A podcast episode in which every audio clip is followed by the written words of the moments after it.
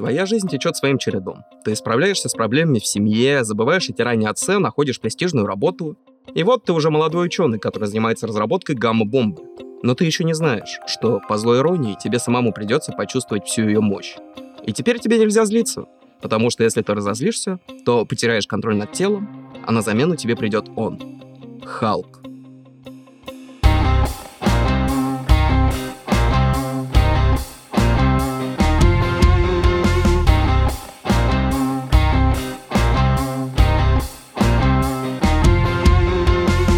Это подкаст «Зачем читать картинки?» от студии «Разговорный отдел». Это подкаст о героях комиксов и их создателях. О том, как комиксы подстраивались под время и меняли его. Мы будем говорить не только о Marvel и DC, но и о менее известных, хотя и не менее значимых персонажах. И да, не только западных, но и восточных и русских. Я Егор Васильев, автор этого подкаста. И сегодня речь у нас пойдет о Халке, Сразу немного общей, душной информации. Впервые Халк появился в комиксе под названием The Incredible Hulk. My English is Beautiful в мае 1962 года. И он был создан Стэном Ли и художником Джеком Кирби. Если вы смотрели наш Рилс, то вы уже знаете, что изначально Халк был серым, чтобы его цвет кожи не принадлежал ни к какой этнической группе. Но, к сожалению, технология цветной печати тех времен не могла выдавать стабильный серый цвет, из-за чего даже в первом выпуске у Халка были разные оттенки кожи, в том числе и зеленоватый. И начиная уже со второго выпуска, который вышел в июле 62 года, колорист просто перекрасил кожу Халка в зеленый. Периодически Халк снова то серел, то зеленел, и это укладывали в историю его происхождения. По одним версиям Халк изначально был серым, потому что он не до конца облучился гамма-радиацией. По другим версиям он был серым, а потом слетал в космос и позеленел. В общем, Дом идей, он же Марвел, всегда очень креативно подходил к исправлению собственных косяков. Миша очень верно заметил, что даже Человек-паук появился изначально не в своей сольной линейке, и только потом получил сольную серию.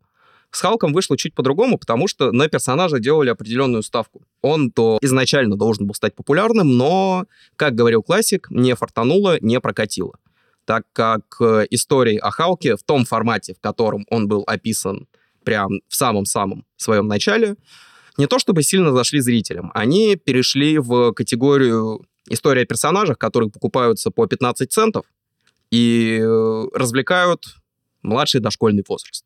Смотрите, что же это за истории, которые я обозвал историями для дошкольников? Это самые низкокачественные пробные серии комиксов, на которые особой надежды не возлагали и которые покупались обычно на сдачу, скажем так. Проблема Халка в тот момент э, состояла в том, что персонаж был объективно тупым. Халк до сих пор часто говорит о себе в третьем лице, но тогда это никого не смущало, поэтому дисбаланс между умным, но слабым Брюсом Беннером и тупым, но сильным Халком был просто огромным. И за таким персонажем, давайте будем честны, было не очень интересно следить. Потому что в любой стрессовой ситуации, вместо того, чтобы включать героическое превозмогание, Брюс Беннер злился или пугался, появлялся Халк, крушил всех, потом кричал «Оставьте Халка в покое!» прятался, и снова появлялся Брюс Беннер. Включать героическое превозмогание, Брюс Беннер злился или пугался, появлялся Халк, крушил всех, потом кричал «Оставьте Халка в покое!» Прятался, и снова появлялся Брюс Беннер. Ситуация изменилась, когда в 1987 году сценаристом серии стал Питер Дэвид. Что сделал Дэвид? Он немножко изменил характер Брюса Беннера, природу отношений Беннера и Халка, и вернулся к сюжетам о старом добром ультранасилии. Плюс Питер Дэвид впервые заявил, что Брюс Беннер шиз и что у него множественное расстройство личности. Э, Дэвид показал, что у Беннера были серьезные проблемы как с головой, так и с душой задолго до того, как он стал Халком. Поэтому яростная, крушащая всю личность Халка стала отражением его внутренних переживаний. Также Дэвид ввел такого великолепного персонажа, как Джо Фиксит или Джо Решала, если переводить на русский. Это серый умный Халк, который долгое время работал вышибалой в казино в Лас-Вегасе. Он ходил в гангстерском костюме, и у него был огромный пистолет-пулемет Томпсона. Как вам такой Халк? Это реально, это, это было круто. Это было супер стильно, потому что он такой, типа, он в шляпе. Вот. в полосатом костюме, двубортный пиджак у него, вот эти вот черные туфли с белыми гамашами. Вот. А теперь переходим к части, которую я очень люблю, с которой я безумно проорал. Мы запрыгиваем в воображаемый Делориан и отправляемся в 1885 год на интересное рандеву с Робертом Льюисом Стивенсоном, который написал не только «Остров сокровищ», но и странную историю доктора Джекила и мистера Хайда. Что же происходит в этой странной истории? А в ней молодой ученый внезапно открывает сыворотку, которая раскрывает в человеке все самые негативные черты, и, приняв эту сыворотку, периодически скромный, робкий и милый доктор Джекил превращается в злобного садиста и преступника мистера Хайда. Ничего не напоминает? Да, Несмотря на то, что Стэн Ли прямо никогда не заявлял, что немножко вдохновился классикой готической литературы, сходство на лицо. И запомните момент про готическую литературу, всякую жуть и злые личности, потому что мы к этому еще обязательно вернемся. На самом деле Халков было много. Если перечислять их всех, то это займет порядка 15 минут, потому что также существовал профессор Халк, Док Омега, Дикий Халк, Дьявол Халк и еще много разных световых вариаций персонажа. Например, Женщина Халк — это кузина Брюса Беннера, с которой он поделился кровью как донор. Красный Халк, он же генерал Тадеус Росс. Красная женщина Халк, Мерзость, она же Abomination, он же Эмиль Блонский, которого пытались тоже сделать Халком, но немножко не получилось. Был даже Док Самсон, и из Халковского у него были только зеленые волосы. Как ни странно, но он все равно был суперсильным. Также лидер, которого вы могли увидеть в фильме «Халк» с Эдвардом Нортоном, но мельком. Это тот персонаж, которому на голову накапала кровь Халка, и у него внезапно вырос огромный мозг. Мифология гамма-мутантов во вселенной Марвел, она действительно очень большая. Даже в недавнем э, марвеловском «Что если» Хэппи Хоган вколол себе кровь Халка и стал сиреневым Халком. Как вы поняли, Халков было много, и каждый Халк ну, в большинстве своем был просто возмутительно силен. Сама специфика суперспособности Халка на это намекает. Напомню, что чем злее Халк, тем сильнее он становится. В некоторых комиксах он буквально поднимал тектонические плиты. Ряд халкоподобных персонажей, например, женщина-халк, наоборот, делались более слабыми, потому что во вселенной так уже есть один огромный, сильный зеленый Шрек. И это привело к очень забавной проблеме. Я называю это синдромом Супермена. Это ситуация, в рамках которой комиксный персонаж становится настолько сильным и могучим, что за ним просто неинтересно следить. Тут можно либо максимально повышать ставки, подсовывая ему все более и более сильных врагов, либо же что-то придумывать, чтобы сделать его слабее. Халк регулярно сталкивался с проблемой Супермена, потому что, напомню, в потенциале он силен бесконечно. И вначале об этом задумались сценаристы и редакторы, а потом об этом стали задумываться и сами марвелские персонажи. Во многих историях про Халка на самом деле его используют как такое оружие последнего шанса. Когда все становится очень плохо, персонажи берут Брюса Беннера, кидают им в противника, Брюс Беннер злится на то, что им кинули в противника, превращается в Халка и решает все проблемы. Очень забавно это обыгрывалось разве что у Гарта Энниса в «Карателе». Кстати, про «Карателя» у нас тоже будет отдельный выпуск, где он нашел Брюса Беннера, накачанного амнезиаками, средствами, которые отшибают память, и использовал его для того, чтобы утихомирить Человека-паука, Сорвиголову и Росомаху. По Росомахе он до этого еще проехался асфальтоукладчиком и отстрелил ему гениталии, потому что в гениталиях у Росомахи адамантия нет. Возможно, об этом мы более подробно расскажем в выпуске про Росомаху. Скорее всего, он будет, но не в этом сезоне. Такая ситуация с Халком привела к тому, что, конечно же, После взлета продаж в 80-х истории про персонажа снова стали терять в популярности, и марвелские редакторы сделали самый логичный ход. Если Халк — это огромная машина уничтожения, то давайте посвятим всю его историю тому, как он становится еще более крутой машиной уничтожения. Так появилась планета Халка. Иллюминаты, о которых я уже говорил, то есть самые умные супергерои планеты, пришли к выводу, что Халк слишком опасен и нестабилен, и не придумали ничего лучше, как на космическом корабле отправить его бороздить просторы Вселенной. Они не учли одного.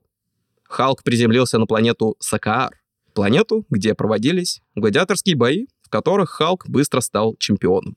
Эта линейка, как я уже говорил, называется «Планета Халка». И во время записи этого подкаста мы с Мишей решили, что на этой планете, после того, как Халк на ней воцарился, должны были построить Тадж-Махалк. Заберите у меня ключи от каламбуршной, я вас умоляю. На Сакааре Халк успел даже заделать сына, которого зовут Скаар, сын Халка. И после этого он вернулся на Землю, что привело к событию под названием «Война Халка». Или же, как у нас иногда ее называли, «Мировая война Халка». Халк в очередной раз поумнел, начал носить хоть какое-то подобие одежды и брони, а не только рваные фиолетовые брюки Брюса Беннера, и хотел сравнять с Землей почти всю планету просто потому, что он очень разозлился и обиделся. Но в итоге вся эта линейка, к сожалению, к сожалению, привела к тому, что Халк понял, что это все бессмысленно и бесполезно, и просто продолжил таить обиду на персонажей. Но это изначально это было эпично, потому что там Халк, короче, с мечом, у него вот такая вот гладиаторская броня, которая выглядит как вот этот вот наряд гачемученика, mm-hmm. но пластинчатая защита одной руки, вот это вот портупея, меч, какая-то там диадема, потому что он король теперь из здоровенной сандали. Планета Халка и мировая война Халка немножко углубили Халка как персонажа, и основной его лейтмотив поведения, который звучал как «оставьте меня в покое, наконец-то», стал выражен еще сильнее, потому что Халк банально устал от того, что его используют как оружие последнего шанса и кидаются им во врагов. Сейчас давайте отойдем немножко в сторону. Помните, я говорил про то, что в «Докторе Джекиле» и «Мистере Хайде» сыворотка вытаскивала наружу самые мерзкие черты человека. С Халком тоже такое было, но не в основной вселенной, а в некоторых ее ответвлениях. В начале нулевых Марвел решили немножко осовременить своих персонажей, сделать их чуть более классными и молодежными, и вписать их в контекст современности. Простите за тавтологию, но по-другому я бы это не смог сказать. Так появилась линейка Ultimate. Ultimate линейка немножко переписывала истории персонажей, вносила в них э, чуть больше актуального контекста, и в основном, конечно, писалась Брайаном Беннисом, но были и другие сценаристы. Халк тут не гамма-мутант, а продукт неудачной работы над сывороткой сверхчеловека, той самой, которую закачали в Капитана Америку. Местный Халк — конченая скотина.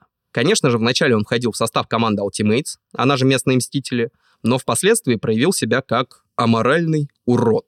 Он не брезговал и каннибализмом, и, в принципе, был злодеем, а потом присоединился к злому Риду Ричардсу в его походе с целью уничтожить Вселенную. Просто потому, что в какой-то момент Халк понял, что его недолюбливают и в образе Брюса Беннера, и в образе Халка. Там он тоже в какой-то момент, кстати, стал серым. Справедливости ради, Ultimate Халк не всегда был скотиной. В комиксе Элла Юинга, запомните, кстати, это имя, оно нам пригодится, под названием Ultimate Росомаха против Халка, или же, как у нас его издавали, современный Росомаха против Халка, он, наоборот, становится чуть ли не буддийским монахом. И когда Росомаха приходит с целью убить его, предлагает ему куртизанок и горячее какао. Но потом он отрывает Росомахе ноги и закидывает их на вершину горы. Довели пацана. Более страшную злодейскую версию Халка показал Марк Миллер. Человек, который написал «Гражданскую войну», и человек, который придумал «Старика Логана». Халк представлен очень злым типом, который в том числе не брезгует инцестом. Пустоши кошмарит целая банда Халков, рожденные от союза ближайших родственников Халка и женщины Халка, то есть его кузины. Местный Халк стал злобным криминальным боссом. Он максимально отталкивающий по внешнему виду, потому что это старый, жирный, зеленый мужик. И по поведению. Он также не брезгует каннибализмом, и в какой-то момент он додумался до самого гениального решения в своей жизни. Он сожрал Росомаху. Сожрать персонажа с остальным скелетом, когтями и регенерацией — это одно из самых гениальных решений в истории человечества. В общем, как вы поняли, в некоторых версиях Халка сходство с э, доктором Джекилом и мистером Хайдом было еще более явным. И Халк становился все более и более злодейским чуваком. Брюс Беннер еще, кстати, умирал. Как минимум один раз официально, во время гражданской войны, а именно Второй гражданской войны, он буквально попросил Соколиного Глаза застрелить его в стрессовой ситуации. Это привело к очень странной комиксной арке, где Брюс Беннер, ну, объективно отупел. Его, конечно же, оживили, но он пускал слюни, ковырялся в носу и ничего нормально не мог сделать. Была еще одна арка, где, наоборот, Халк стал суперумным, попросил называть себя Док Гамма, сделал модную стрижку. Ну, как модную? Он выбрал себе короткий ракет, который называется Магавк. и занимался тем, что избавлял мир от гамма-мутантов с помощью специальных пуль и шприцов, которые выкачивают гамма-радиацию. В общем, как вы поняли, Халку периодически не особо везло с сериями.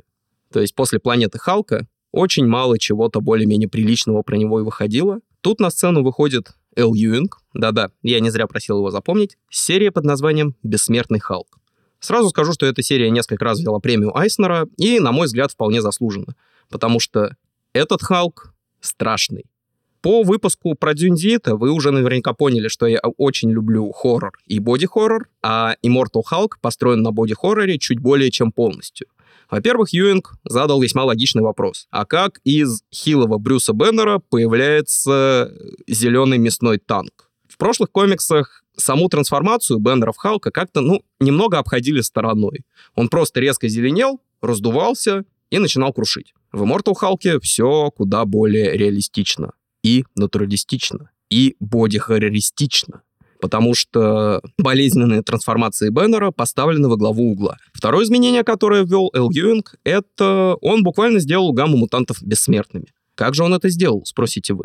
Гамма-мутанты, по новой мифологии бессмертного Халка, могут проходить через так называемую «зеленую дверь». Проход через этот портал обеспечивает им бессмертие, потому что если пораженный гамма-радиацией человек умирает, то ночью он превращается в свою гамму-форму, вылечивает все раны, и утром снова превращается в себя обычного.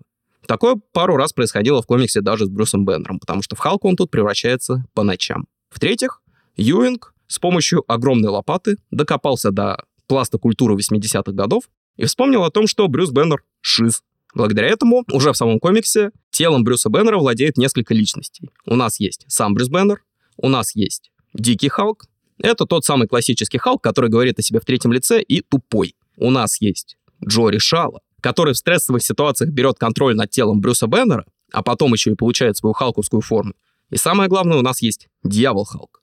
Умный, злопамятный, коварный, безжалостный и еще много-много эпитетов, которые, опять же, отсылают нас к мистеру Хайду. По мифологии Юинга, все эти субличности у Брюса Беннера появились из-за тяжелого детства, жизни с тираном отцом, и каждая эта субличность так или иначе отражает его потребность в каком-либо наставнике или персонаже рядом с ним. Дьявол Халк — это все, чего он боялся в себе.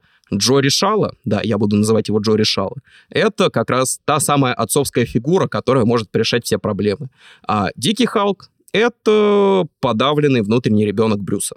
Immortal Халк провел очень важную работу над персонажем, как вы уже поняли, и, не поверите, вписал концепцию гамма мутантов даже в рай и ад — потому что гамма-радиация в Immortal Hulk — это полумистическая, полунаучная вещь, которая буквально пробивает реальность. И для гамма-мутантов есть свой маленький сектор ада, который также показан в комиксе. Самым же главным врагом в истории становится тот самый лидер, то есть чувак с огромными зелеными мозгами, и в какой-то веке он делает что-то адекватное, потому что он супер умный. Да, он супер умный. Это было вдвойне иронично в прошлых комиксах, потому что суперумный чувак постоянно огребал от злобной зеленой гориллы. Я не знаю. Интеллект Халка — это приблизительно интеллект первоклассника. Представьте, что вы гениальный суперзлодей, планы которого рушит первоклассник-качок. Я не буду очень сильно спойлерить сюжет, но от всего сердца, от всей души советую вам почитать «Бессмертного Халка». К тому же он выходит на русском, и, возможно, даже несмотря на уход Марвела из России, он до конца на русском выйдет, потому что это, правда, очень интересная и необычная история с крайне яркими персонажами. Там даже есть обмен телами, но он прикольный. Он не как в фильме «Любовь-морковь» и «Любовь-морковь 2». И точно не как в фильме «Любовь-морковь 3». Насколько я сейчас распинался в комплиментах бессмертному Халку, настолько же я готов пинать ногами следующую серию про Халка, которую писал Донни Кейтс. Марвел тогда сделали очень забавную рокировку. На момент написания «Бессмертного Халка» двумя самыми популярными сериями Марвел были «Бессмертный Халк» за авторством Элла Юинга и «Веном» за авторством Донни Кейтса. Боссы Марвел решили просто поменять сценаристов серии местами. Так у нас появился Халк за авторством Донни Кейтса и, не поверите, Веном за авторством Элла Юинга. Если Веном Юинга выходит прямо до сих пор, серия продолжается, то Кейтса очень быстро сместили, потому что в его адаптации тело Халка стало космическим кораблем, в его голове сидел Брюс Беннер, который прямо как в фильме «Головоломка» дергал за рычаги, и чтобы получать больше энергии для путешествий между мирами, он в воображении Халка натравливал на него все более и более злых врагов, например, гигантского Росомаху, ну, в общем, серия долго не продержалась, и фанатами она была встречена очень не тепло. Донни Кейтс хороший сценарист, он пишет хорошие истории, но тут, видимо, ему дали паленого кентукского виски, и все это он писал в пьяном угаре. Сейчас выходит актуальная серия про Халка, которая возвращает нас немножко к Immortal Халку, но меняет взаимоотношения между Халком и Беннером. В «Бессмертном Халке» Халк и Беннер подружились, а Дьявол Халк даже признавался, что, мол, пацан, я готов на все, чтобы тебя защитить, потому что ты бестолковый, а я злой, хитрый и умный. Но серия Донни Кейтса ранила не только фанатов, но и самого Халка, потому что после истории с космическим кораблем Халк обиделся на Брюса Беннера, обиделся очень сильно, и такой, ты урод, ублюдок и скотина. Теперь я хочу сам забрать контроль над телом. Не зови меня на помощь в стрессовых ситуациях, разбирайся сам. Мудак. Но в актуальной серии вместо мифологии, которую создавал Юинг, идет возврат к просто очень странной, сделанной на коленке истории про то, что вот была мать монстров, и вот Халк на самом деле, он отпрыск матери монстров, но он просто слишком тупой и особенный, поэтому он не подвластен ей. С другой стороны, сейчас вышло где-то около пяти выпусков, так что я готов дать кредит доверия, потому что мне кажется, что Халку нужны хорошие истории. Из хороших историй про Халка можно выделить еще и так называемую цветную или же эмоциональную в русском переводе серию Джеффа Лоеба и Тима Сейла. Это те ребята, которые делали «Бэтмен. Долгий Хэллоуин» и вообще кучу хороших комиксов. У них выходил комикс под названием «Халк Грей», он же «Халк Злость» который как раз нам показывает серого Халка и именно внутренние переживания Халка и Беннера и их болезненную потребность в одиночестве. Потому что на самом деле Брюс Беннер бы хотел социализироваться и жить счастливой, хорошей жизнью, но это очень сложно, когда если ты во время починки лестницы ударишь себя молотком по пальцу, то приходишь в себя на руинах собственного дома. Халку всегда просто хотелось покоя, и он на самом деле хоть и тупенькая, но довольно-таки лиричная личность, которая хочет отдохнуть от постоянно меняющегося мира, в котором его кидают в лицо инопланетным захватчикам, древним чудовищам и злым божествам. Также Миша еще спросил, почему Халк с Росомахой часто воюют. На самом деле все очень просто. Росомаха впервые появился в истории про Халка. Первое появление Росомахи как раз было про то, как он пытается Халка побить. Возможно, он хотел его убить, но потом понял, что сможет только нанести ему телесные повреждения средней степени тяжести, потому что ну, это все-таки Халк. И впоследствии э, так стали делать часто. То есть у нас есть как минимум один мультфильм «Халк против Росомахи». Во многих сериях комиксов также Халк и Росомаху сталкивают лбами, как вот, например, в Ultimate вселенной. Но были еще и проклятые моменты истории, потому что существовала такая серия, как «Оружие H». В этой серии Халка и Росомаху скрестили. Ну, как скрестили? Появился новый персонаж, который превращается в подобие Халка, но с когтями Росомахи. Как говорится, если бы мы знали, что это такое, но мы не знаем, что это такое. Также, если говорить про кроссоверы, стоит упомянуть кроссовер Человека-паука и Халка, который выходил как раз в рамках Immortal Халка. Потому что там из-за Локи, если мне память не изменяет, гамма-радиация внезапно перешла в Питера Паркера. И Питер Паркер на своей шкуре испытал, как тяжело Брюсу Беннеру в принципе жить. Они отправились на заброшенный остров где-то рядом с Манхэттеном, где ночью Человек-паук превратился в Халка, Крушил все это, при этом выкрикивая имя своей первой мертвой женщины, Гвен Стейси, и представляя, что на самом деле он не ломает остов здания, а избивает Нормана Осборна. Очень классный выпуск, на самом деле. Я, опять же, могу его посоветовать, потому что он как-то по-странному меланхолично-лиричный. Хотя главные герои там огромный зеленый монстр и парень в обтягивающем трико. Но это магия комиксов. Это магия супергеройских комиксов. Из того, что я сказал раньше, наверняка вы еще смогли понять, почему сольный фильм про Халка был всего один, да и тот не обрел особого успеха. И в киновселенной Марвел чаще всего используют как затычку для стрессовых ситуаций. Потому что, к сожалению, резко перелопатить статус-кво персонажа, как это делал тот же самый Эл Юинг, студийным боссам не хватает, наверное, ни храбрости, ни бюджетов. Да и к тому же фильм про Халка с рейтингом 18+, посмотрят, наверное, только такие отбитые бешеные фанаты всякой жути, как я. Но очень хотелось бы, очень хотелось бы. Это было бы круто. Надеюсь, я смог чуть подробнее раскрыть вам такого, на мой взгляд, довольно интересного персонажа, как Халк, потому что давайте будем честны. Все мы иногда немного Халк. Иногда мы такой серый, скользкий тип Джо Решала, иногда мы злобный, хитрый дьявол Халк, иногда мы не понимающий, что делать со своей жизнью Брюс Беннер, а иногда мы просто хотим, чтобы все нас оставили в покое. Это был выпуск подкаста «Зачем читать картинки?». Если вам понравилось, то самый простой способ поддержки — это ваша активность. Подпишитесь, оцените и напишите комментарий на той платформе, на которой вы слушаете подкасты. Еще у нас есть Boosty, где вы можете задонатить мне на растягивающиеся, но не рвущиеся фиолетовые шорты. Подкаст выпущен в студии «Разговорный отдел». Услышимся через неделю.